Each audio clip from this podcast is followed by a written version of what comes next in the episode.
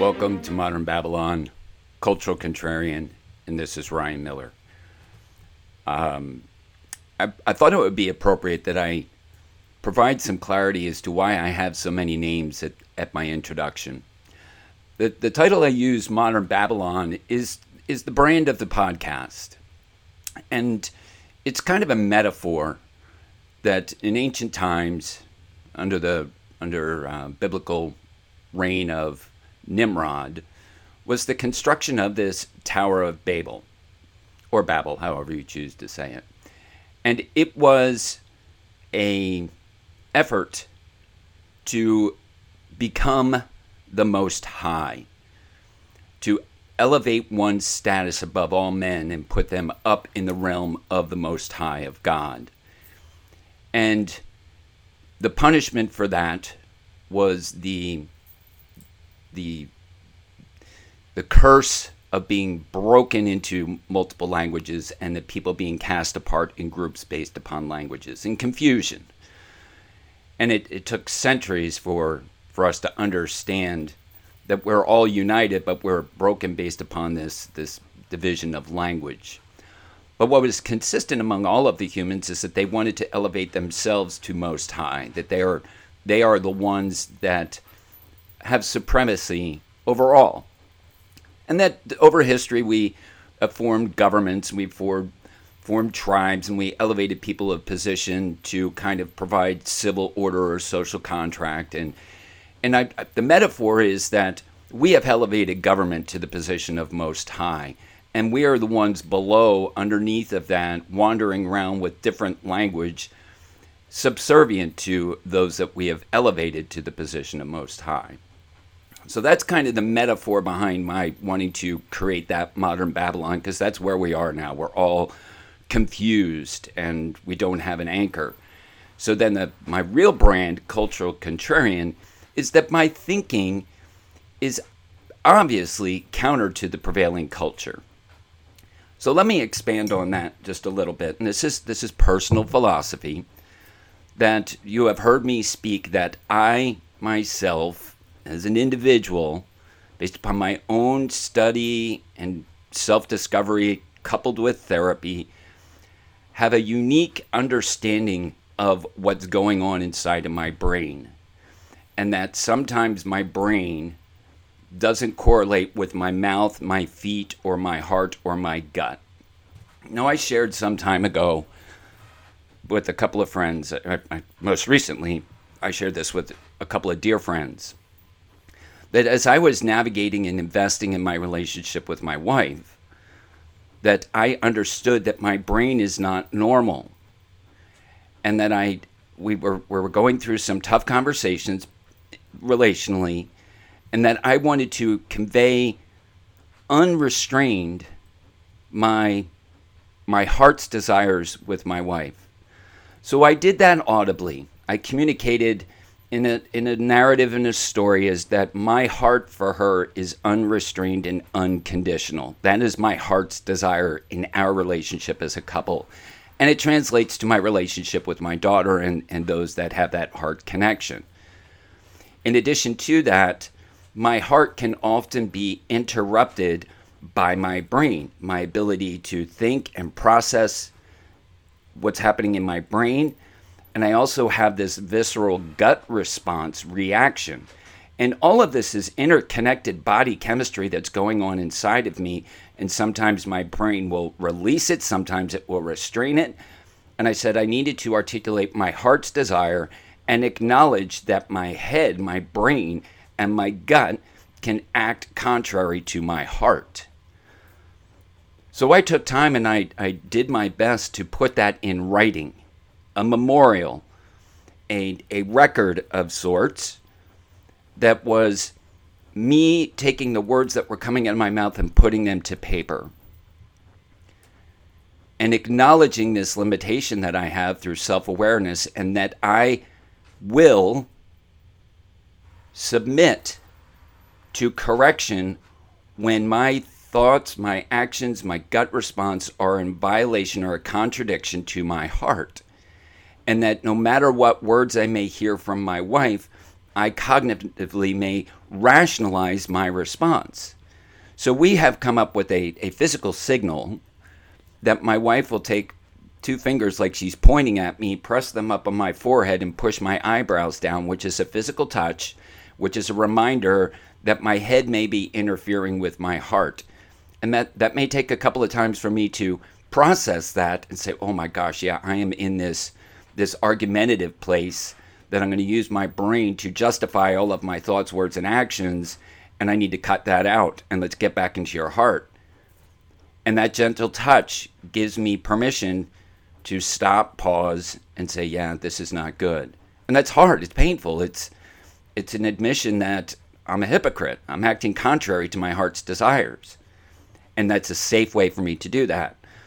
Sometimes it may be so difficult that I don't respond to that touch and that she needs to pull out that letter. Now, thankfully, our marriage has been so strong that that letter has not come out repeated, repetitively. But that is a reminder to me that yeah, I, I remember that letter and I need to reread it. I need to reread and, and, and come back to terms with it and stop being in my head. So let's take that a little bit further. That my self awareness and my willingness to be corrected is very high, but it's never finished. It's a journey of my life that I am going to continue to look at this and be self critical and absolutely I will rationalize and justify things. And I, I trust my wife to correct me, and I have others that are in deep relationship with me to correct me. That they have they don't have that letter, but they have a similar understanding through my words as to I'm willing to be held accountable. So here's where the cultural contrarian piece really has its root. Because I know from a biblical standpoint that I am I desire to be like Noah, in that I was a good person in this in this bell curve of individuals on this planet at this particular time. I'm not going to say I'm right at the bell curve. I'm not going to say I'm at the peak of the bell curve, and I'm not going to say I'm at the left. But I'm I'm in that category. But I know that that's not a fixed position. That my behavior will move me to the right and being more good, and it will move me to the left to be less good. But my default position of my awareness is that I know what goes on through my brain, and I know that those thoughts not that can be wicked, that are that are not in aligned with God's heart's desire of me of not hurting myself and not hurting other people. I know I can hurt people with my words. I know I can hurt people with my actions and my physical body. And I have to rebel and rep- repress those. So, what I do is I equate all humanity with the default position that they have the same wicked, depraved mind that I do. Maybe a little bit less, maybe a little bit more, but I say our default position is wicked. And that I accept people to be wicked. And when I accept them to be wicked, I can manage my personal degree of trust or faith in anyone based upon what I'm personally willing to risk of myself in relationship to anyone. So I will say, based upon my perception of someone's degree of wickedness, I'm going to reduce my personal level of risk of personal information about me to that stranger that is got that same default position of wickedness. So when they violate my trust, I'm not angry. It's expected. Now here's where the here's where the rubber hits the road. When I bring it to that person's attention that they violated my trust, are they going to hold on to their wickedness or are they going to acknowledge that they'd made a transgression based upon my degree of risk of trust and work to restore that relationship? Now my hope, my hope and my prayer is that people live in defiance of their wickedness. That's not the default position, but that is my hope. That is my prayer that they're going to defy their own wickedness. And when they do, I'm like, holy smokes, I can celebrate the joy of them acting contrary to their nature, their default position. So that affords me the ability to increase the degree of risk in that relationship. So I'm not going to make myself completely vulnerable to a stranger with personal information and details. That's over time that I expose these challenges and, and, and successes and growths in my life because that stuff can be used as armor to be created in a false narrative to injure me. So I respect people that violate my trust and work to restore, and we come to a favorable position upon restoration. So I have a benchmark that says, wow, this person knows, and they respect me enough to apologize and restore. So now I can invest something deeper with that relationship. And I have I have an inventory of people that have done that with me, and it's been a tr- total joy of life depth sharing. And that affords them the ability to risk with myself as well. That's not to saying I won't transgress that risk, but I have a commitment to restore when I violate. So, philosophically, the modern Babylon is the temple of self idolatry. And I don't want to stand at the top of the temple. I want to be down at the bottom. And knowing that we all create this idol of self, our idol of our dwelling, the, the hood ornament on the car we drive, our degree of finances or amount of money in the bank account or our investment portfolio. These are all idols of self worship to build self worth. That's meaningless to me. What's most important to me is the flesh in which I'm navigating in relationship over time. In addition to, I should say, primarily is my relationship with my creator. And honestly, being totally honest and transparent, if I treated my wife in the manner in which I treat my creator, we would not have a marriage. So I understand from the, the, the, relationship that my creator desires with me, I fail miserably in achieving that. And that I'm more focused on the relationships that are right in front of me. And I, I accept that my priorities are out of whack. And I try to transcend that and I fail every single day. But I'm going to continue to focus on the relationships that are here and earthly. I'm not going to ignore my relationship with my Creator, but I recognize that it's out of whack and I strive against that. Sometimes I succeed, sometimes I fail. When I am communicating on social media and podcasts or, or wherever I am dropping my commentary for public visibility, it's coming from that vantage point that I know that you have no ability to understand the depth of my own personal psychology, and I don't expect you to. And I'm not coming from this world of position of judgment of others.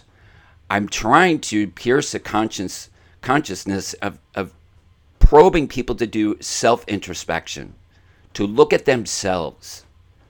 In that the Jordan Peterson analogy of if you can't keep your bedroom in order and your closet in order and your house in order, how is it that you are possible to speak truth and wisdom in massive financial political systems that are in disarray? How do you propose fixing that when you haven't been able to fix your own domicile or how your car is operating and being maintained? I understand there, there's like this argument about the, the pro pro choice argument that if I don't have a uterus, I don't have credibility. Well, sure. I understand that that people want to devalue my opinion about standing on what another woman should do with a uterus. The, the logical connection to that, which I don't, um, unfortunately, in this world, we're not dealing with logical reasoning. We're dealing with emotional, ideological redirection and there is no anchor in truth with the majority of humanity. There is no objective truth. There is no moral objective standard, and the laws of logic, meaning immaterial laws that govern a material existence, don't exist. So if I were to respond to the pro choice person saying, well, because you're not homeless, you don't have the ability to, to speak with any authority regarding a homeless person because you're not homeless these the the logical inconsistencies that we're combated with in any conversation means you will never come to a productive place. you're just attacking straw men and distractions. And I want to say, stop and pause. Because all the words that are coming out of your mouth have no basis in truth. Until you can declare an authority to know something that is true, that is based upon some moral objective standard that adheres to the laws of logic. Now, if you can't anchor anything in a moral objective standard with a truth, a knowable, definable truth that is absolute, and you want to be a moral relativist, I don't have time for that because you stand for nothing, you'll fall for anything. And particularly when you violate the logical laws of reasoning, I can't reason with you because it's not logical. Now, that sounds very much Star Trek Spock kind of black and white, ones and zeros, on and off kind of switch. But we either agree that we're going to reason soundly or understand we're not going to have a reasonable conversation. So, all of the emotion that's tied to what's happening with our elected officials and our political system and $40 billion going to Ukraine, and the list goes on and on, and what's happening with our stock market, what's happening with the food supply, what's happening with um, medical issues related to some infection that came across a per- percentage of our population, and how people refused bodily autonomy and deferred that responsibility to elected officials to, to take some kind of substance and put it into your body. These are either logically true or they're logically not true. And as more information comes out, I'm hopeful that people will pull off their blinders of obedience and submission to the authority and recognize we have a basis to not trust fellow humans regardless of their position or stature in our society. I don't care if they have a robe, a lab coat. I don't care. Because there is no foundational truth. When you per- strap on your uniform or whatever it is, you are now a slave to the master that has equipped you with that uniform. And you are either going to be obedient to that master or you're going to be disobedient to that master to the degree in which you can stay employed, or you're going to recognize that I'm a broken, failed, sinful human and I am justifying and rationalizing what I'm doing in this position without regard to any other fellow human. Accept it. Law enforcement is, it, I'm, I'm, part of my passion is based upon a right to know law request receipt that I got back and the procedural avoidance of transparency and accountability for the violations that they perpetrated on me is overwhelming.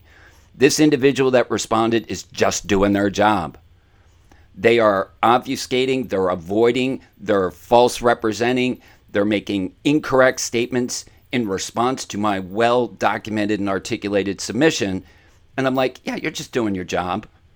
You're just protecting your bureaucracy and as a human, I expect you to do this to be submissive and, and compliant to your employer. And lying is not you you can lie, you can misrepresent, you can mischaracterize because you're legally protected from anything that you do. So I expect it. Now I have to go through an appeal process and spend the time and energy to provide correction on the record and saying what you're representing is this is not that and it's actually this.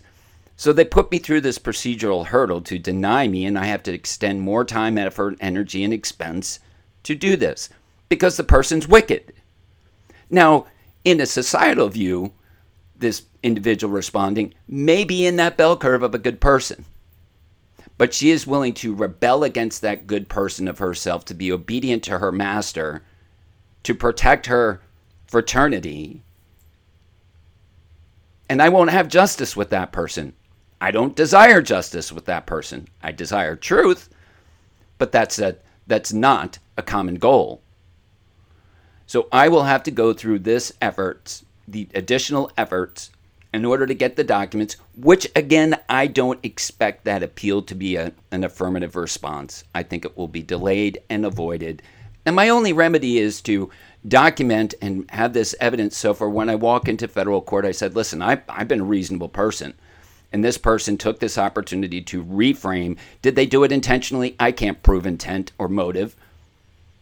I, I, I'm just demonstrating what efforts a citizen has to go through into expect attempting to get transparency with their government and how often they can avoid, misdirect, misrepresent, fabricate. Do I expect that to change? No. I have no expectation of that to change because I'm just one person. And I'm so far down this path than anybody has ever been willing to go down on their own. Sure, you can go hire the resources, but nobody's, I'm not going to reach into my retirement account to fund this fight alone for the benefit of me. I'm going to do whatever I can with my own my own efforts until I need that legal response support individual. So I understand humanity is wicked as I assign it to myself. And that is very much a counter cultural worldview. Now, from a divine pastoral biblical s- sense, God doesn't make mistakes. And God doesn't go, whoops. God's plan is perfect. And I am just an element of his bigger plan. and he is using it for his perfect purpose. And the, the challenges and trials that my goal is to, to do what I have been tasked to do with the discernment of the Holy Spirit to say, I'm going down the path that God wants me to for His purpose. Until God says, Enough, son, you've done everything I've wanted you to do, I'm taking you in a different direction. And I, I rely upon myself, my study, and others to speak into me as to when that road, that journey forks. Because my goal is when I leave this fleshly biological sack of goo carcass, that I go to the next plane and I met and greeted that I hear the words, Well done, good and faithful servant. Open up my book, open up the book, and I see my name there. And I want to have my own perseverance for my own benefit that I can be assured that my name is written in that book. And I want to do that daily. Now, I fail daily, but that's my trajectory. That's my magnetic north of my life. And yes, will I get will I wander and will I hit an obstacle in my path? Absolutely. But when I encounter that obstacle, I want to figure out over, under, or around that obstacle. And maybe that obstacle is so big that God says, Here's your fork. You're going down this path now. So I wanted to provide some additional context why I go with three introductions when I do my podcast, Modern Babylon, Cultural Contrarian. And then under my daughter's direction, she said, Dad, tell him your, tell him your name. Tell him your name. There was a reason that I was dealing with anonymity for a while because of some of the things that I were doing. I, I, I wanted a degree of visibility, but I wanted a degree of masking. Well, thank you for law enforcement for unmasking and and doxing me through public servants. Good job on you. I expect you to be wretched and wicked and, and try to cause me harm. I get it. That that is your fraternity. You're not here to protect and serve. You're here to harass and collect. You're part of the system. You're an anomaly if you're going to stop the other harassers and collectors, the road pirates of the world. You're an anomaly. When I put out that request on various social media platforms, can someone identify a law enforcement officer that is willing to stand beside me to defend, to honor their oath, and defend and protect the Constitution and my constitutional rights in the presence of another officer attempting to turn that into a criminal activity? They don't exist. I know of one but I would never ask that one to do it because it would affect their relationship within their fraternity, and I would never ask them to do that as a friend. Never ask them to do it because that divides that training and discipline and culture of that fraternity. So when I go out into the general public, I'm not going to find a chief of police that's going to stand and defend and protect my rights against an officer violating my rights. Not going to find him not going to find a sheriff or a deputy or a constable. They don't exist.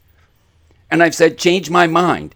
Introduce me to that person who is in law enforcement that will stand beside me and defend and protect my rights as a law abiding citizen, not using profanity, not being inst- instigating or, or inflammatory. I just want to be free from the criminal actions under color of law from those who represent authority in our society.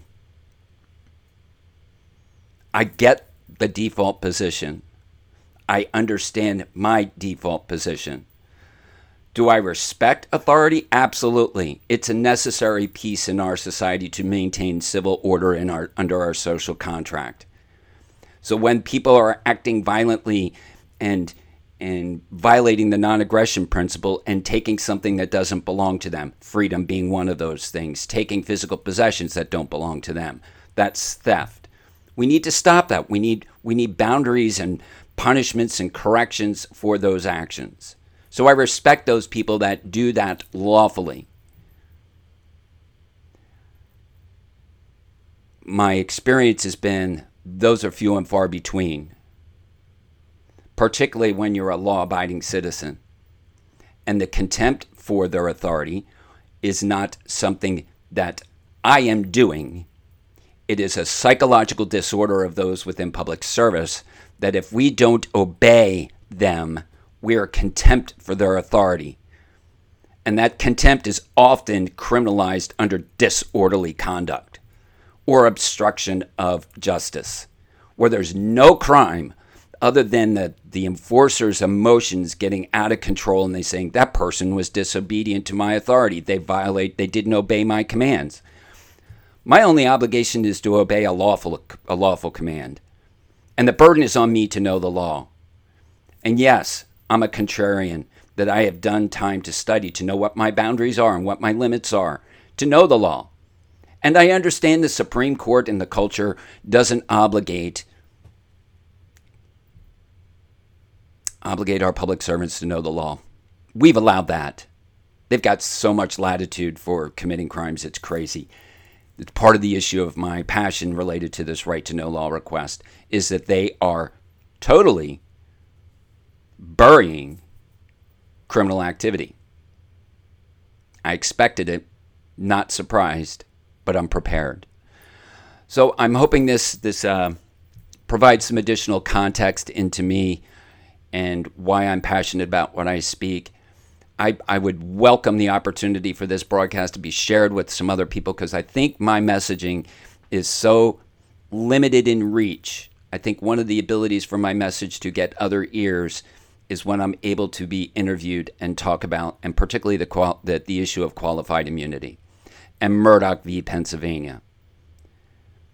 And understanding that we have power, but we're legitimately afraid.